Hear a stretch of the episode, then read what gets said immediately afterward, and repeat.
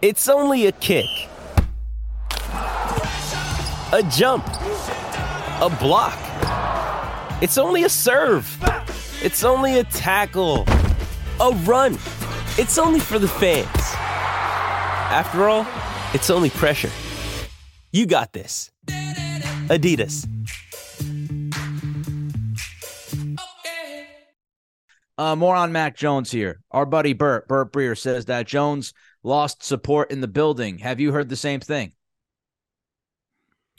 Well, it depends on who you talk to. And everybody knows I love Bert. He he's he's my guy. He's one of my close friends in this business. Um, I just personally, I think he's listening to the wrong people in the building on this. I think I think these are people, um, and you can sort of imagine who they might be.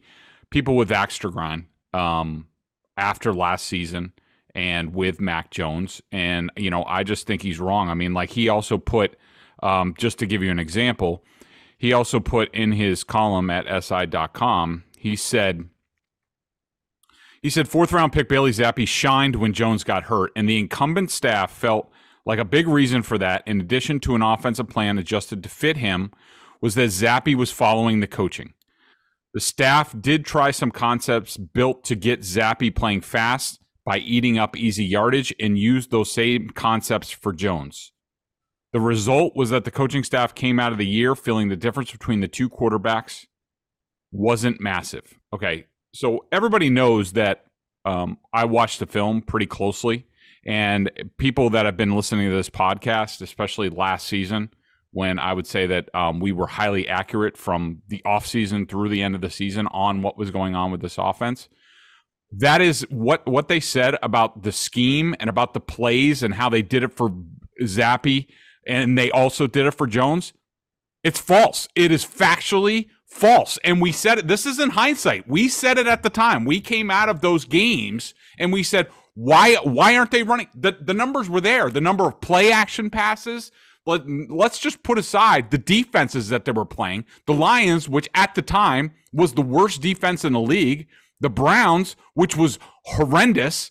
Like there were guys were wide open all over the place. And then even in the Bears game, that's when I really was like, what the hell's going on? Because Bailey Zappe comes in and they're running this like long play action. Let's get it blocked up. And, you know, guys are running. I said at the time, and, and I pointed out in film, like what they ran for Mac, which was, if people want to really remember and be factual about this, when they were running the offense for Mac, it was all about, it was basically, um, like, uh, who's the Tampa coach uh, who was with the Cardinals? Um, Arians, Bruce Arians. Oh. It was let's be aggressive. Let's chuck the ball down the field, 50 50 balls. And it was crap. It wasn't what Mac Jones does well. And then all of a sudden, Bailey Zappe comes in. They're running the ball, running the ball, play action, guys wide open. They're it just it that's factually incorrect. And I'm sure somebody's telling Bert this, but I will say this that person doesn't know jack squat about NFL offense, which if they were on the staff last year, we know that to be the fact because that was one of the worst offenses in the league. And so that kind of stuff, like I don't I, don't care what that source is saying. They're just wrong. They're biased and they're still trying to cover their ass for last year and blaming it all on Mac. And it's a bunch of bullcrap. And, you know, Bailey Zappe, look, you want to say he was great in those games. What happened in the Bears game? Yes, he came in with some really nice design plays that made me want to think, did they know Bailey was coming in and they saved those? And I'm I, I'm not going to back down from that. That was my initial thought.